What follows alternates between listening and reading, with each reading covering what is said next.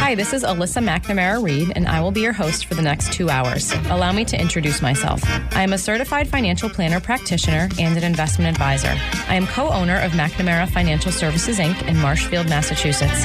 McNamara Financial is a federally registered investment advisor, and by my definition anyway, is a true family business. We work with clients like you every day, regular people that need help making sound financial decisions, or people that want one less thing to worry about. I work with clients for a fee based on assets that I manage, or an hourly or flat fee for creating financial plans. I am not compensated via commissions unless I have the pleasure of helping someone with their insurance needs. There are some things worth paying for, and perhaps a lifetime of financial security is one of them. I, of course, cannot guarantee that working with me will ensure a secure financial future. McNamara on Money has been a call in talk radio show since 1990. I love hearing from listeners, and there truly are no dumb questions. In fact, I like the simple questions because everyone should have the answer to those. Just don't call me asking for the next hot investment or which market is going to outperform this year. Number one, that's not the nature of this show. And number two, I have no idea. Any advice I give to a caller is meant to be generic in nature and should be verified with his or her own financial professionals. You will hear about a variety of topics on this show that relate to investments and personal finance. We try to cover topics that people can relate to regardless of their net worth or financial situation. And of course, we try to keep it interesting. I would crunch numbers for two hours or spreadsheet cash flows because I'm a total math nerd, but that wouldn't much make for good radio. Instead, I choose to educate people on topics surrounding big financial events in life, like marriage and divorce, kids in college, death of a loved one, career changes, and of course, retirement. I once heard that it is a smart man that knows what he doesn't know. I'm sure it was my dad that said that, and I'm also sure that it applies to women. That is why I invite guests onto my show that have expertise in different areas also related to personal finance. I feel it's important to note that the opinions of these professionals are not necessarily the opinions of McNamara Financial or any of its advisors. As long as we are on the subject of disclosure, I should note that while we may discuss investments and or markets on this show, that past performance is not indicative of future results. Thanks for tuning in. You're listening to McNamara on Money. Um, my co-host this morning is my brother Justin McNamara. Good morning. Zooming in. Good morning. I'm zooming in. Yeah. Uh, I am just, just, I am, I am responsible for, uh, for, for three children right now. So you know, if we have, if we have a little background so, noise, I ap- apologies in advance. No worries. We're totally used to that. Somebody, I yeah, just saw sure. friends out last night, and uh, sometimes we play these videos, you know, on the local TV sto- uh, TV stations. And I just saw friends out last night that happened to see it on TV. I don't know if it was yesterday or the day before, and they were talking about. Um, I guess we had recorded this one during COVID, and how my kids kept just coming in and talking to me and handing me dogs, and there was all this background noise, and I was just like, oh, you know, especially during COVID, we were just you know trying to make it work. Yep. so we totally get it. So no worries. I would love we to see fam- We are a family business. That's right. Um, all right. So this morning we're talking about Roth IRAs. This is my favorite favorite show to do. I think we've done it about once a year for the last few years. So um, I love Roths. I I talk about them a lot. I'm sure you do with your clients, Justin. I think they're super appropriate for. Well, we'll get into who they're appropriate for. I think they're appropriate for a lot of people. Um, we'll talk about all the um, you know, specifics, who can contribute, who can't, why you might consider it, why you might need a Roth IRA. I did a whole show once called Why You Need a Roth IRA. And I think um, the first show I ever did was The Roth and All Its Beauty. So I don't have a fancy name for this one, but we're talking about Roths today. And No, Mary um, Beth, I saw it. Mary Beth sent me the schedule. I think it was maybe Glory, The Roth and All Its Glory. Oh, The Roth and All Its Glory. We can go I with think, that one. I think online it will have a fancy title. All right, let's go with that one. I like it. Yeah. All right. um, all right. So. I wanted to, I guess I like to start with a little bit of a um, discussion about the tax code because I do like talking about taxes, but also because it's very relevant to this uh, discussion regarding the difference between Roths and other types of retirement accounts.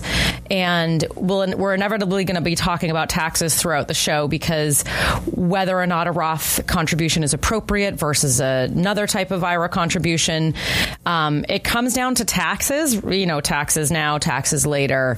Um, so it's it's very relevant to the entire conversation. So I like to start with just an explanation of our tiered tax system in the United States, and I, I like to get into history about where tax brackets have been, and you know a little speculation about where they might go in the future. Um, so, for those people that don't understand, we have a, a, what we call a tiered tax bracket system in the United States. So, um, you, you know, we have right now in 2022 seven tax brackets. And if you're in the highest tax bracket, for example, you're not paying all of your taxes at that at that rate. Our highest tax bracket right now is 37%. So if you're in the 37% tax bracket, you're not paying taxes on all your money at 37%. You're paying taxes in all of the brackets.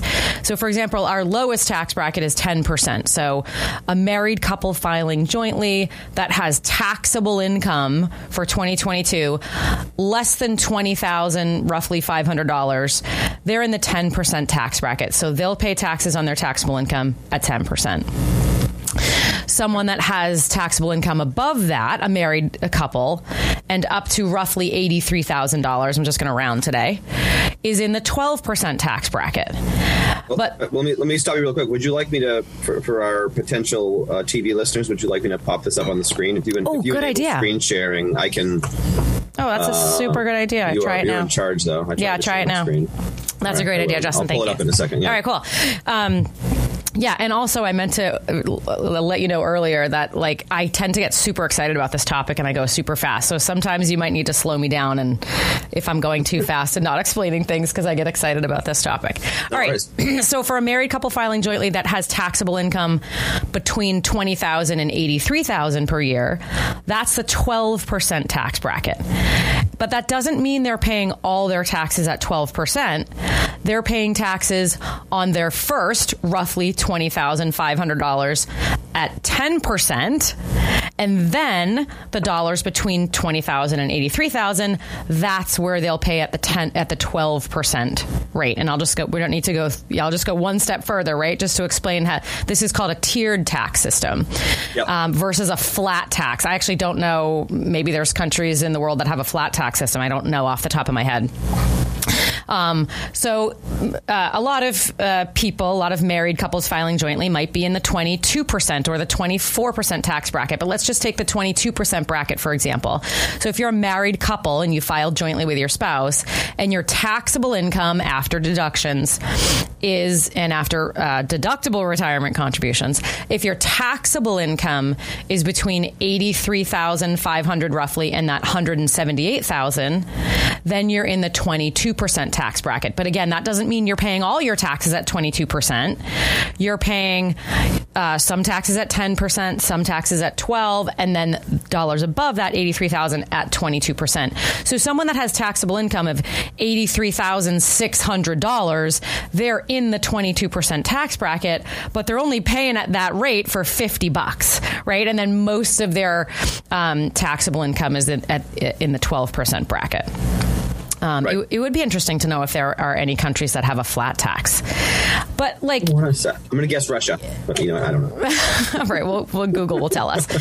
Um, so, so uh, uh, some people would call this a progressive tax system as well. So, r- really, the thinking is, uh, you know, that uh, people with lower amounts of income, um, you know, some people think it's more fair for them to pay taxes at a lower rate. They don't have as much disposable income, so you know they're paying tax taxes at a lower rate. And then uh, people with higher amounts of income, um, the thinking is that they can afford to pay more in taxes. They, they can, um, you know, they have much more disposable income than lower income earners. So, so wealthier people or higher income earners pay taxes at higher rates. Again, not on all of their dollars, but um, on some of their dollars will pay taxes at a higher rate. So it's called a progressive tax system. So the more money you make, the more you will pay in taxes, of course, in a dollar amount, but also in terms of the percentage um, in tax that you'll pay.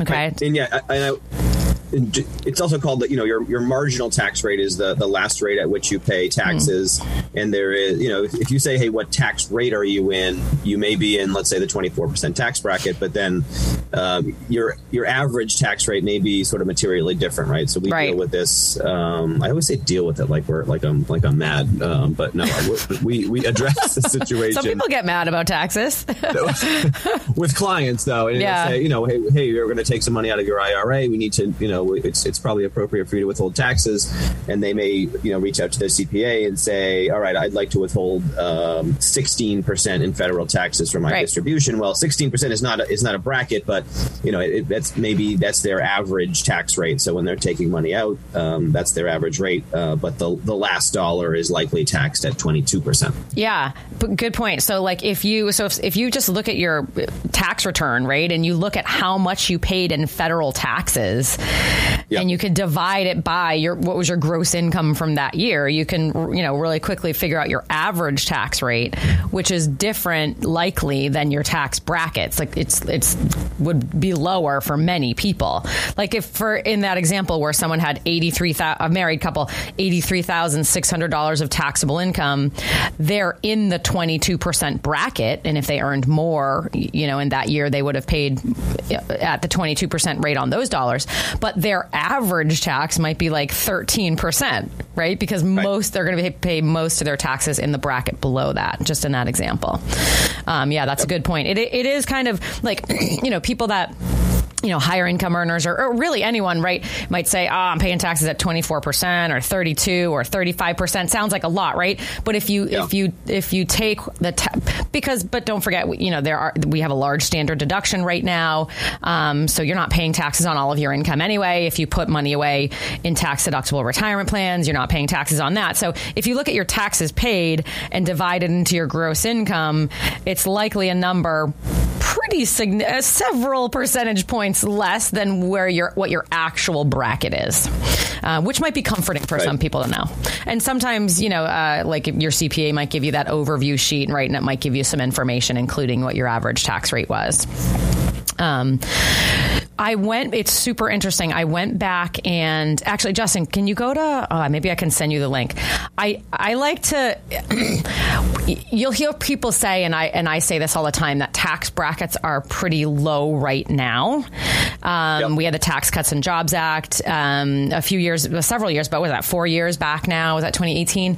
Um, and uh, our tax brackets are low, number one, but also um, like the thresholds are pretty low right now in terms of where the brackets. I'm sorry, our thresholds are pretty high in, right now in terms of where the brackets fall compared to history. So I just found Okay. some information. Um, uh, the website is um, taxfoundation.org. I'll send you this link so that you can maybe pull this one up because it's kind of interesting. Oh, It's that's, like. where, that's where we just were. My screen share is on Tax Foundation. Okay. yeah. They have a page um, for historical income tax brackets. And so if let me just email you this really quickly because and actually maybe it's too well, uh, we'll pull it up. It'll be kind of fun. Anyway, I went back like 30 and 40 years to just let people uh, to give people some perspective regarding where tax brackets fall now. How, what you know, I, I just like people to have perspective. Like you'll hear, oh, taxes are actually low right now. Of course, you know people uh, don't always feel like taxes are low, right? When you're paying taxes and and all that doesn't feel like they're low. But we've had some crazy high tax brackets in the future. So I pulled some information. You could if you pull it up on top. Can you see my screen? yeah, I can see your screen. Is that it? Is that what you're looking for? Um, yeah, go over. I think so. okay. You know what? Mine looks Oh, a little me- bit different. let me just put uh, some information, you know, j- just to add a little context to that, right? I mean, if, if you look at the screen now, this is just Hmm. a, a historical chart um, of of the top The top bracket. federal tax bracket, right? Mm-hmm. And I know that you can't, you can't see this on the obviously on the radio, but um, back in 1952, the highest marginal tax rate was 92 percent. And so I think when people say tax Yeah. rates are low now, they're Yeah. looking sort of and saying, hey, well, let's look at history. And you know, for a lot of the, you know, essentially beginning in the late in the mid 30s, right? You have a, a, a top federal tax rate of 63 percent. Yeah. And it doesn't get below 50 percent until 1982. Wow. Uh, and so that does make sense coming out of the Great Depression that we would have, you know, higher tax rates as a result of that. Right. I mean, and I, at that time, I think you know, it, it doesn't really. That's that doesn't mean that anyone by any stretch. I, th- I think almost probably nobody, as a percentage of the population, was paying that was paying that tax rate. Obviously, Yeah, yeah. Um, but it was just for very very wealthy folks, and right, you, you have all the you know you had the, the 1920s and you know Yeah. the robber barons, and that was probably a legacy of that.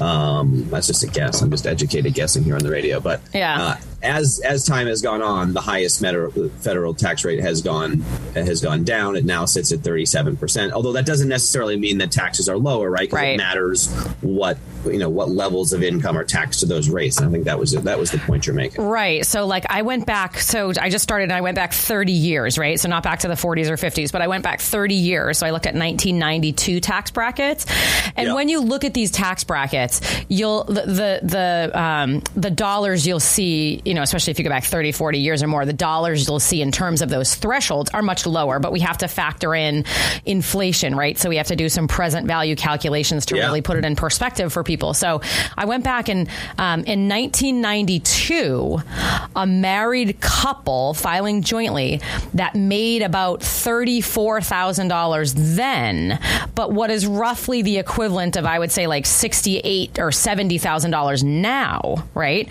So, yep. so 30 years ago, someone making the equivalent, a married couple making the equivalent of about 32,000, I'm sorry, $68,000 today paid taxes at the 28% rate. They were in the 28% tax bracket. Oh, wow. Now those people are in the 12 and and just into the 20 and into the 22% tax bracket.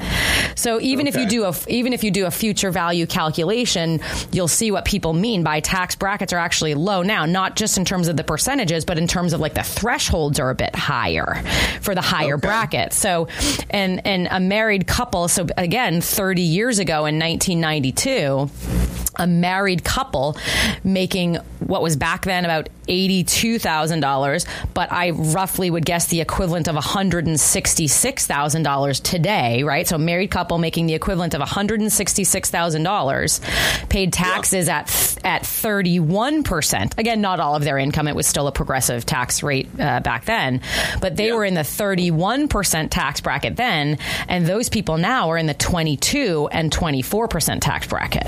So is that that's a you know a 7 uh, yeah. right 7 to 9% differential differential there for like an average uh, married couple, like in, you know, $166,000 isn't like, you know, in this part of the world where we live anyway, not an, an exorbitant amount of money, right? For a married couple, right? Right. Um, yep. So, so even though brackets weren't materially different back then, the thresholds were very different. So people are actually paying taxes at a lower rate um, and the thresholds change, and also the standard deductions. Well, the, like the deductions were very different, right? There was a lower deduction, but then people, more people could itemize. So it, it's really hard to compare that, right? That's unique to everybody. And then just, yeah. I won't go, I won't go too far down the rabbit hole with this one, but I think it's super interesting. Forty years ago, so I'm back to 19- I'm sorry, 82. Again, you we saw from your chart that, that the top bracket was 50%, right? Which is now yep. 37%. And 40 years ago, um, a married couple filing jointly that made then 85,000 which is now more like 225,000. So yeah. think of think of if you made if you and your spouse made about 110,000 bucks each, right? You made $225,000 total. And actually we're talking about taxable income, so you'd have to make, you know, yeah, 250, 275. Yeah. yeah. So so if you're you and your wife think you think about you guys make 260, 270 uh, together right now. Right now you're paying taxes in the 37% tax bracket, but back 40 40 years ago, it was the 50% tax bracket. So 40 years ago, half of your income above a certain threshold was was going to the federal government. We didn't even talk about state yet. This is yeah. this is just the federal tax bracket. And actually, I don't think that the state bracket, the state taxes haven't changed very much in the, in uh, the last 30 or 40 years.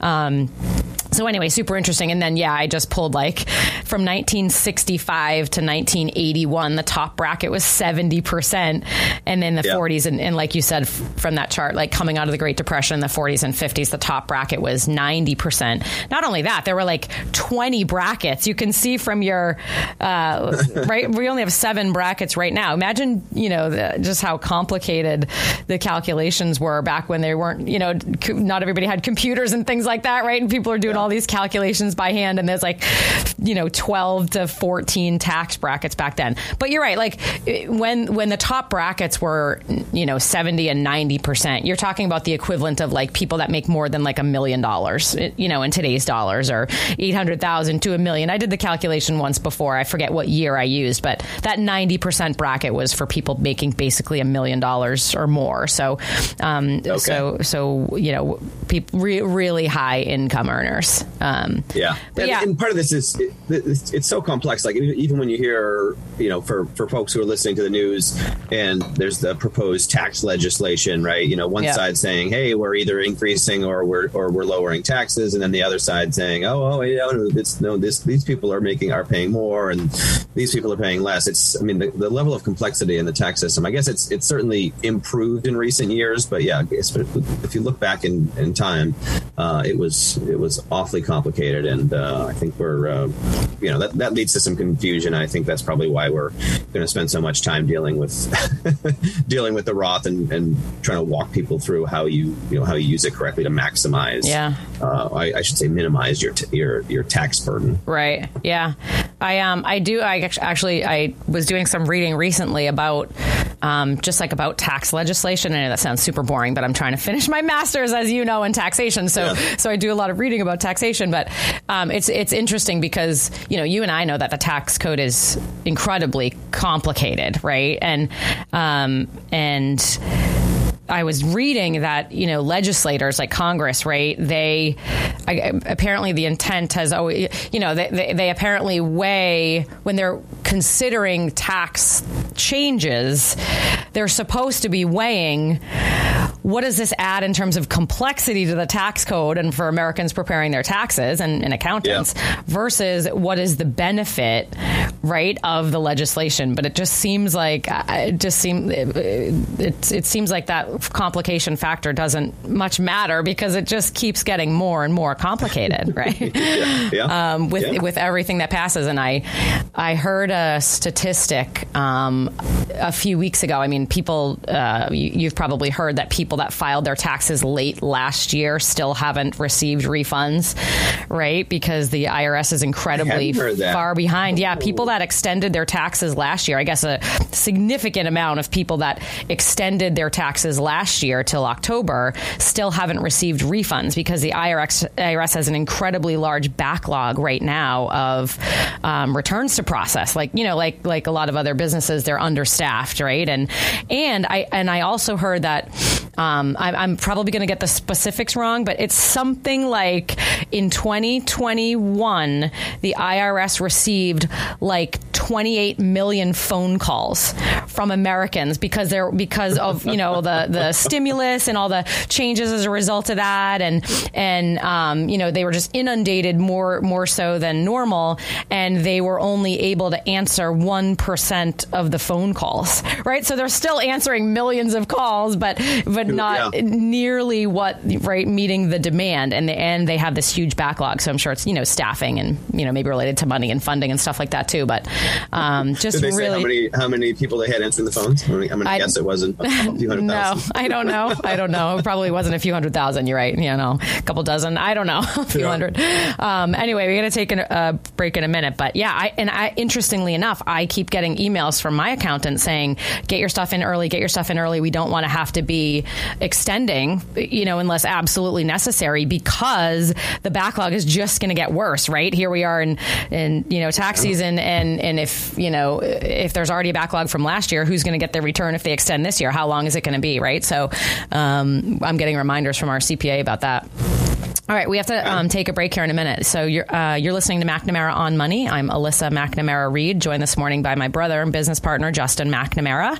You can find out more about us at McNamaraFinancial.com or McNamaraoftheMerrimack.com. You can check out our podcast where you find your podcast app. Search McNamara on Money. We are talking today about the Roth IRA and all its glory. We'll go uh, into that in more detail after the break. Talk about why we love them so much and why you might consider funding one if you haven't already. We're taking a break. We'll be right back.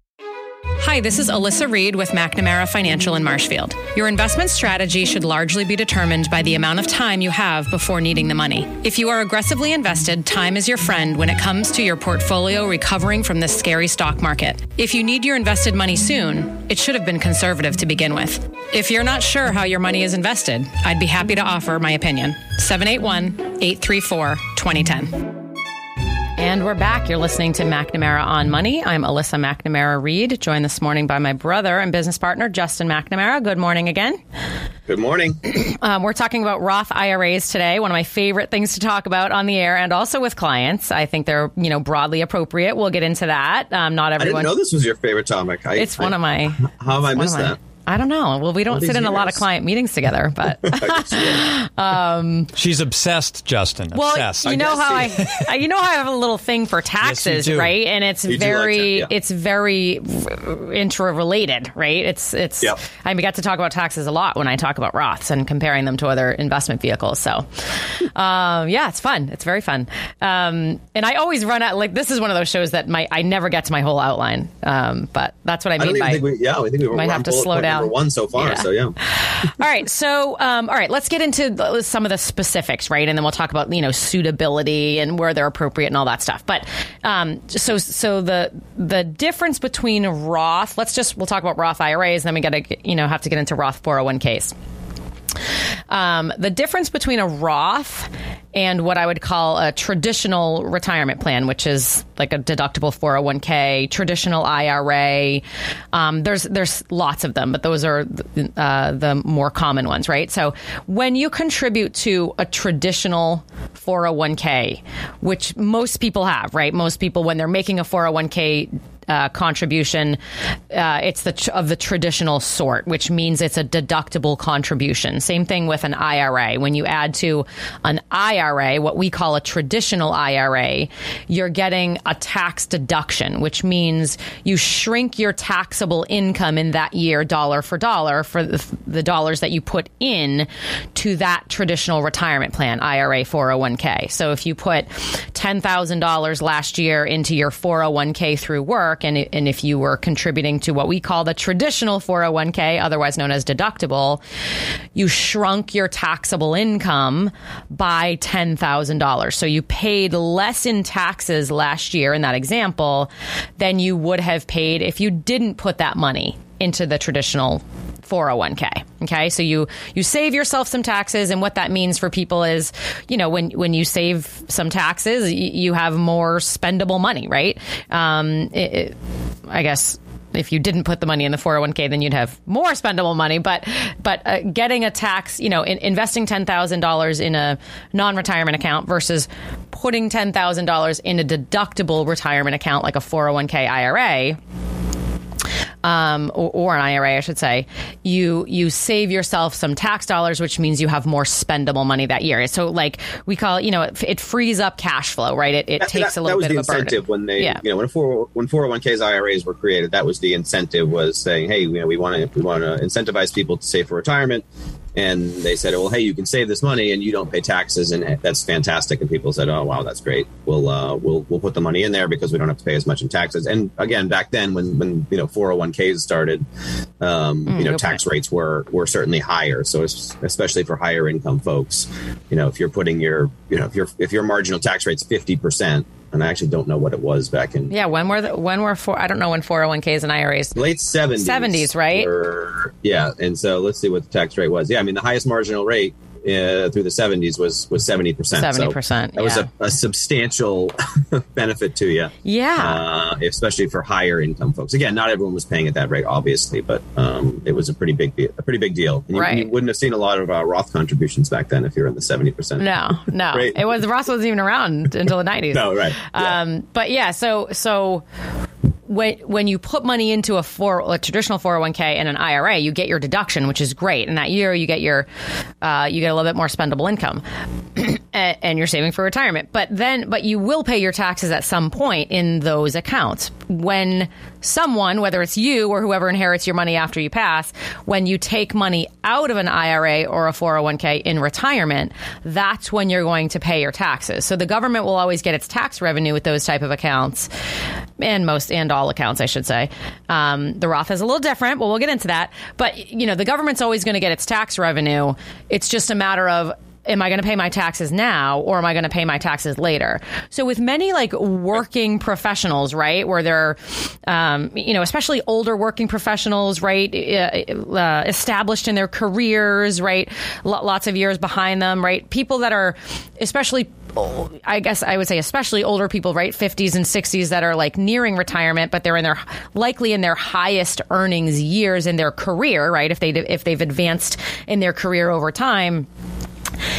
they're likely in their highest earnings years, so it would make sense for them to pay to take deductions in those years and add money to deductible 401ks and deductible IRAs because when you're playing a little tax game, right, you want to take your deductions when you're in a high tax bracket, right? So you want to shrink your taxable income, take deductions when you're in a high bracket, like your high income earning years, and then if you're going to pay taxes at some point, you want to ideally pay taxes when you're in a lower tax bracket, if possible. It's not always possible for people to, to change tax brackets, but think about like, like I said, people that are in their 50s and 60s, maybe, you know, highest earning years of their career, right? And, um, and, and they're making, you could be making several hundreds of thousands of dollars, right? High tax bracket.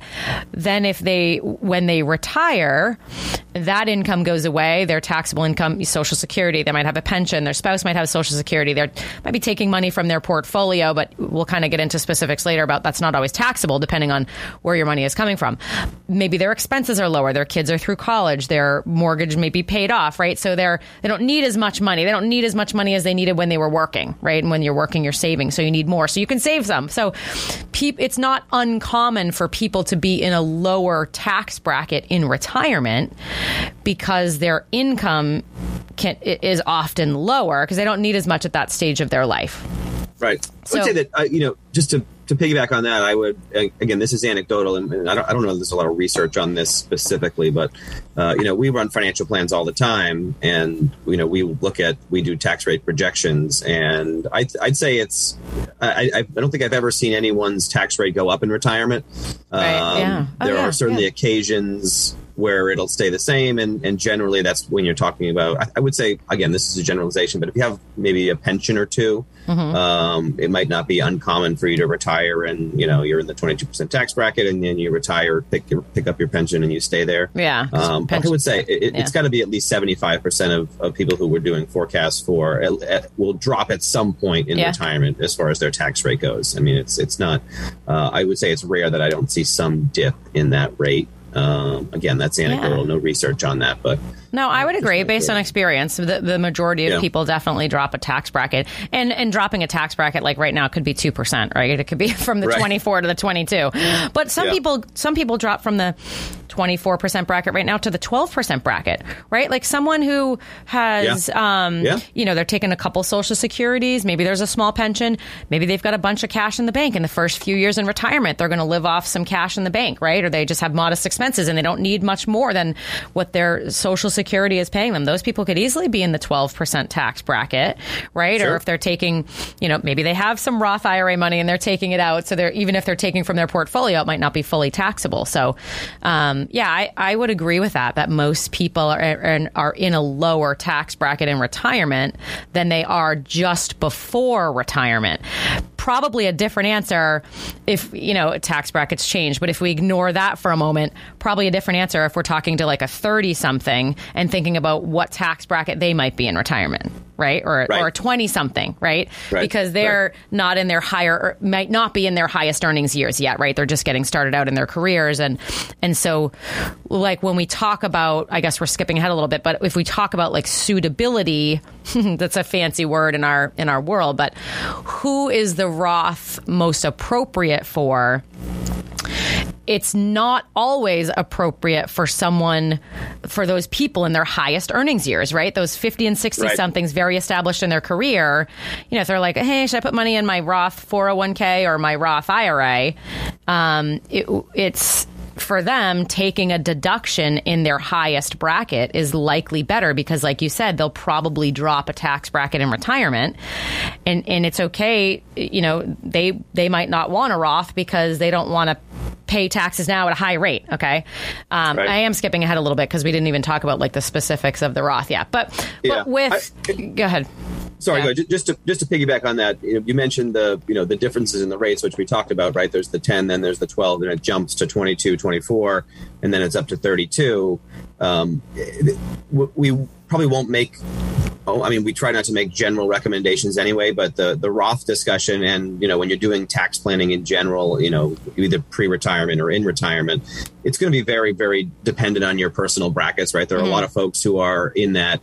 You know, you may be working in the in in the you know the the the line between the 10 and the 12 percent tax bracket, and in that case, or the or the 22 and the 24 percent tax bracket, and that and you know if you're trying to stay you know, well, hey, I don't want to jump up into the next bracket. If the next bracket's only a 2% increase in your taxes, it's not all that material. Whereas if you're on one of the, you know, the larger jumps, right? If you're between 12 and 20 and 22, that's a 10% increase in any, Yeah. in, in that jump. So if it was, you know, talking about, uh, you know, a distribution to fund your income in retirement, if you jump over that 12 bracket, all of a sudden the next 20 grand you take out is, is costing you an extra $2,000 and it's all of a sudden real money. Yeah. Uh, and so, yeah, we, we won't, we'll talk about this in, in broad strokes, but um, all this needs to be done with numbers on your personalized situation and, and how much time you spend on it.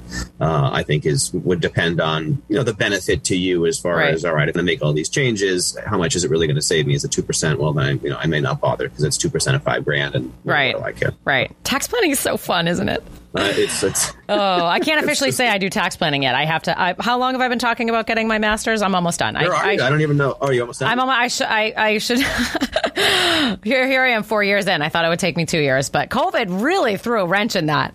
My kids were home all the time, but Oh, that's right. um, That's I, I just restarted. I should. I should be done this year. Um, Okay. Anyway, all right. So so a Roth IRA. Okay, so we so we talked about deductible plans. A Roth IRA is the opposite, where when you put is the opposite of a traditional IRA and a 401k from a tax Yep. perspective in terms that in terms of when you put money into a Roth, you don't get a tax deduction. So you're putting what we call after tax money into the Roth. So no change to your taxes that year.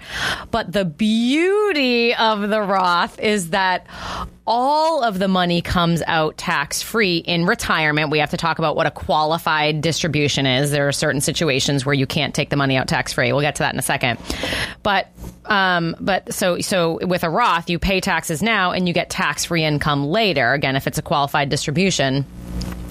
But where the beauty really lies, Justin, is that this is, except for a 529, this is the only investment account where there's no taxes. This is the only like investment where there's no taxes on growth.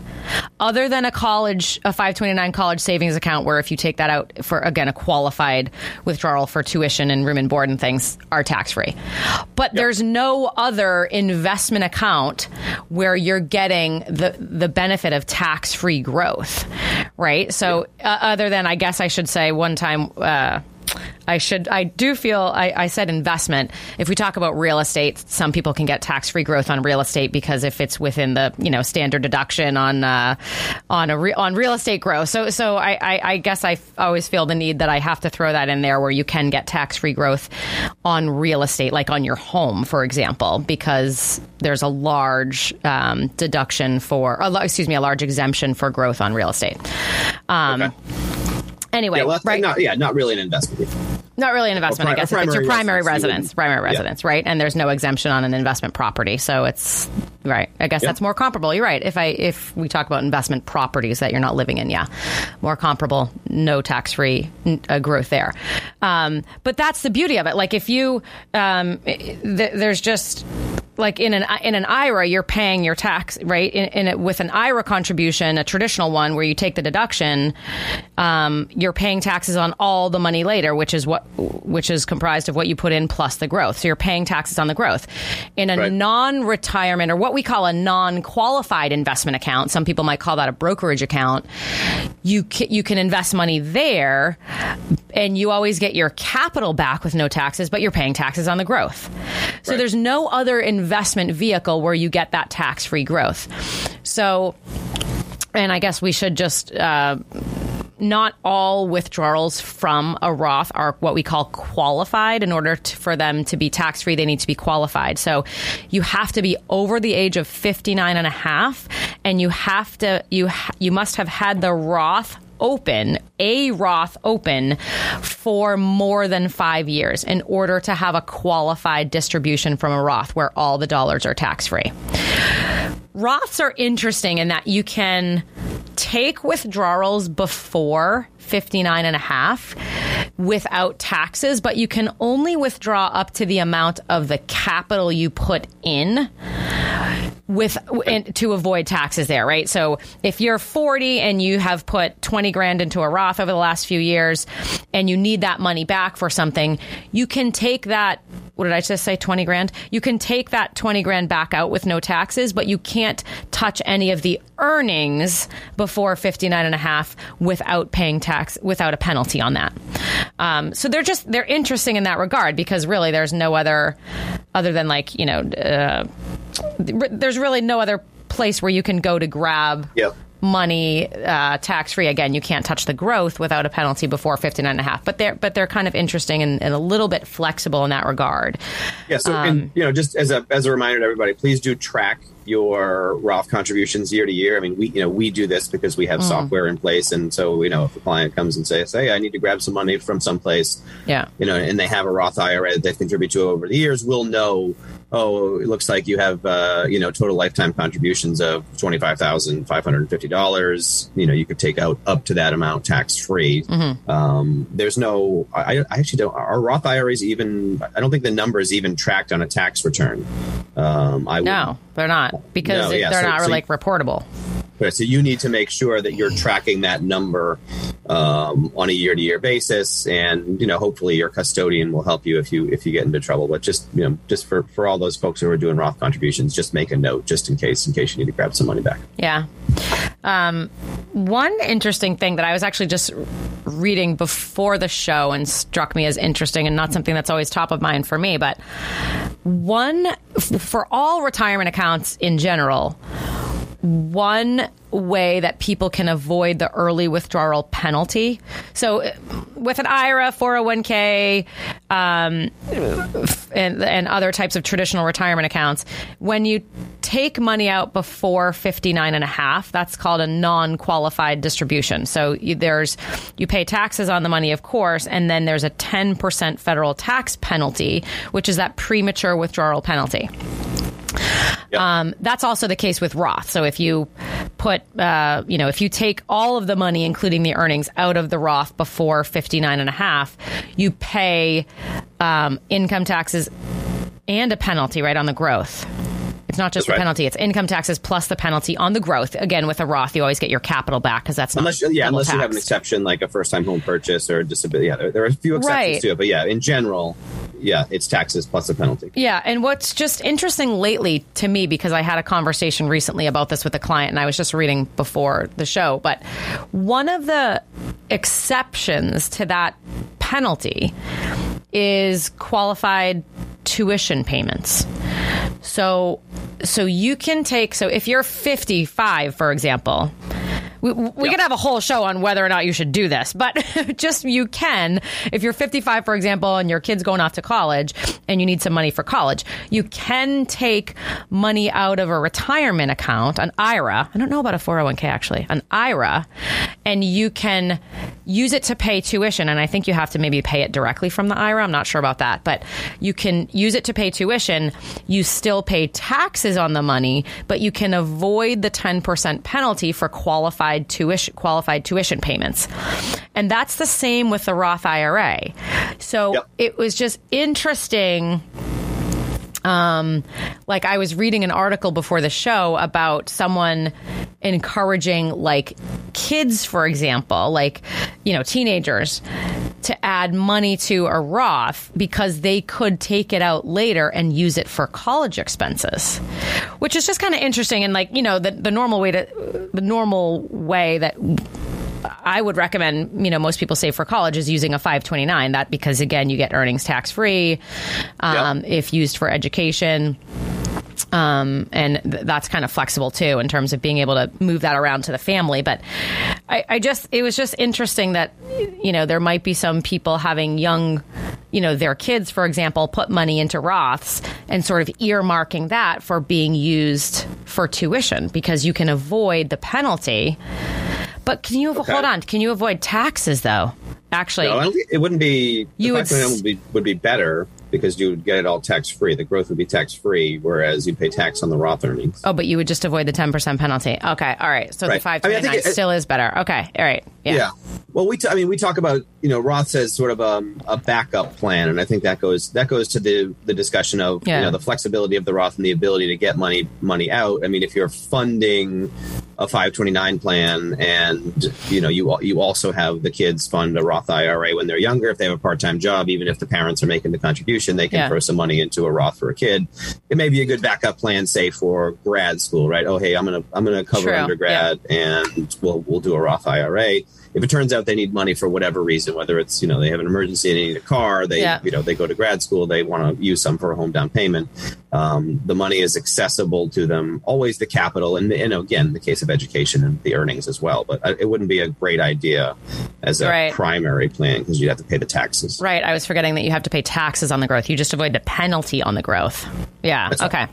Yeah, Um, I think that yeah, more often it's yeah parents using the you know parents it might not be a bad idea for because often they're you know they're paying the big bills and they they might be up short and so it's a nice it's a good thing to have in the quiver is to know that you can grab some money from an IRA again if it's appropriate. I thought you were going to say again. I used the word quiver because you used that with me on the phone the other day, and I was like, "Oh, quivers." You made fun of me. yeah, I did. oh, I like it. No, it makes a lot of sense. Um, maybe you could pull up. I, I wanted to. We have like I don't know five six minutes before we need to take a break. I I wanted. Yep. So an, another. I was talking about you know the the beauty of the Roth is that uh, that. Um, the glory lies in the the tax free nature of the investment earnings, not guaranteed. So um, I think that the real um, the power of these and and really where they will be the most impactful if you're trying to I guess play this tax game right which which Yeah. which is not which is very common and you know everybody wants to um, um, or I shouldn't say everybody but very common to want to be as tax efficient as possible right and and um, of course, uh, uh, what am I talking about? I, I I just meant like you know there are ways to lower your taxes, of course, perfectly legally, right? But just be very tax efficient. Anyway, the, the, Yep. they these are really incredibly powerful if you can maximize investment earnings. Again, not guaranteed, but um, you, you know, the, the way to do that, well, of course, you, you know, the more aggressive you are, potentially the more return y- you would have in a Roth IRA. But really, the more time you have, the more powerful I think the Roth will become because compounding earnings over time are, it, that's powerful in and of itself. But then if you add the tax free nature of the earnings in a Roth IRA, that's incredible, right? Like, can you pull up a savings calculator? Maybe we can Sure. um, sh- do a share screen. Like, you know, if you again, we'll we'll talk a little bit more about like s- where these are the most appropriate. But I think the the Roth is the most appropriate, or again, the most powerful if if people can start them at a young age, and um, you know, again, we have to talk about who can even add money to a Roth. That's a whole different part of the conversation. See how I get so excited and I skip ahead too much, but um, the yeah, let's do like a little calculation regarding just compounding earnings because Yeah, can just throw out some numbers and I'll, I'll throw. in Yeah, so, for, like, for those who are watching, they can so they can see and we'll we'll talk you through it. Okay, so someone radio. is t- uh, 28, for example, and they have, well, I don't know, starting amount would be a dollar, right? They don't have any. They're, they're. I'm going to open up a Roth IRA. I'm going to add. Let's even do a small dollar amount, three thousand dollars per year, right? This is a young person starting out. I'm going to add three thousand dollars per year. I'm 28 years old if I do this for, geez, 30 years, right? Yep. And if they can earn, I don't know, we could start with a low percentage and then and then show how cool the number would be if it was a higher percentage. But what if they could even average 7% per year? On that Okay. money, which over 30 years in a, an aggressive, diversified investment strategy is not out of the realm of, of possibility. So after 30 years, this 28 year old that's just adding 3,000 per year. Right now, the limit's actually 6,000 per year, 7,000 per year for people over age 50. But if they're just putting like roughly half of that in for 30 years and they're earning 7%, their future value is 303,000. So they put in $90,000 over that 30 years at 3,000 a year. So their total earnings, oh that's cool, it shows you the earnings are yep. $213,000. And and so their future value is 300,000 you and you get so basically you're getting you know that's future dollars so we'd have to right that doesn't spend like it does today, right? So it's really not as high as it sounds, but you you're basically getting you could take all of that earn all of those earnings that 213,000 in that example out tax free. Yeah. Right? So hold on. So 30 I, just, I need to do a present I need to do a future value calculation to really put that into perspective and then we're going to do it at 6,000 per year because I think that'll be obviously more fun. $213,000 today spends like, I'll do 2.5% inflation, I guess, spends like, oh, I did that wrong. $213,000 future value. Do you, have, do you have the calculator out there? I just have a calculator on, on my phone. I have a calculator on oh, my okay. on my phone. Two and a half percent inflation. So two hundred and thirteen thousand dollars spends like about a hundred thousand dollars spends today. But in that example, just diligent saving over a long period of time, you're getting a hundred thousand dollars tax free. There's no taxes on it. Now just oh, Tim's yelling at me that we got to take a break. No, it's too exciting, Tim. We're gonna keep going. Two more minutes. um, now we're gonna assume this we're going to assume this 28 year old is super responsible. He's going to put, or she's going to put $6,000 per year away for 30 years into a Roth IRA. So can you change the contribution to 6,000? He's still going to do yep. it for 30 years. We're still going to use 7% earnings. He has then $600,000 total value, but he put in 180,000. So $426,000 is his earnings in that example, hypothetical, not guaranteed, over that period of time, which spends like $200,000 today. So that person could take, in today's dollars, $200,000 out in retirement, tax free. If he's over 59 and a half, he has to be over 59 and a half, not 58 in that example. Um, but that's super cool. And that's where the glory or the beauty glorious. lies. I was going to say, that's glorious. It is so glorious. And it's perfectly legal, everybody. All right, we have to take a break. You're listening to McNamara on Money. I'm Alyssa McNamara Reed, joined this morning by my brother and business partner, Justin McNamara. We are talking about the Roth and how glorious it is. Maybe you should consider opening one for you or your kids if you haven't already. We'll talk a little bit more about specifics right after the break. Be right back.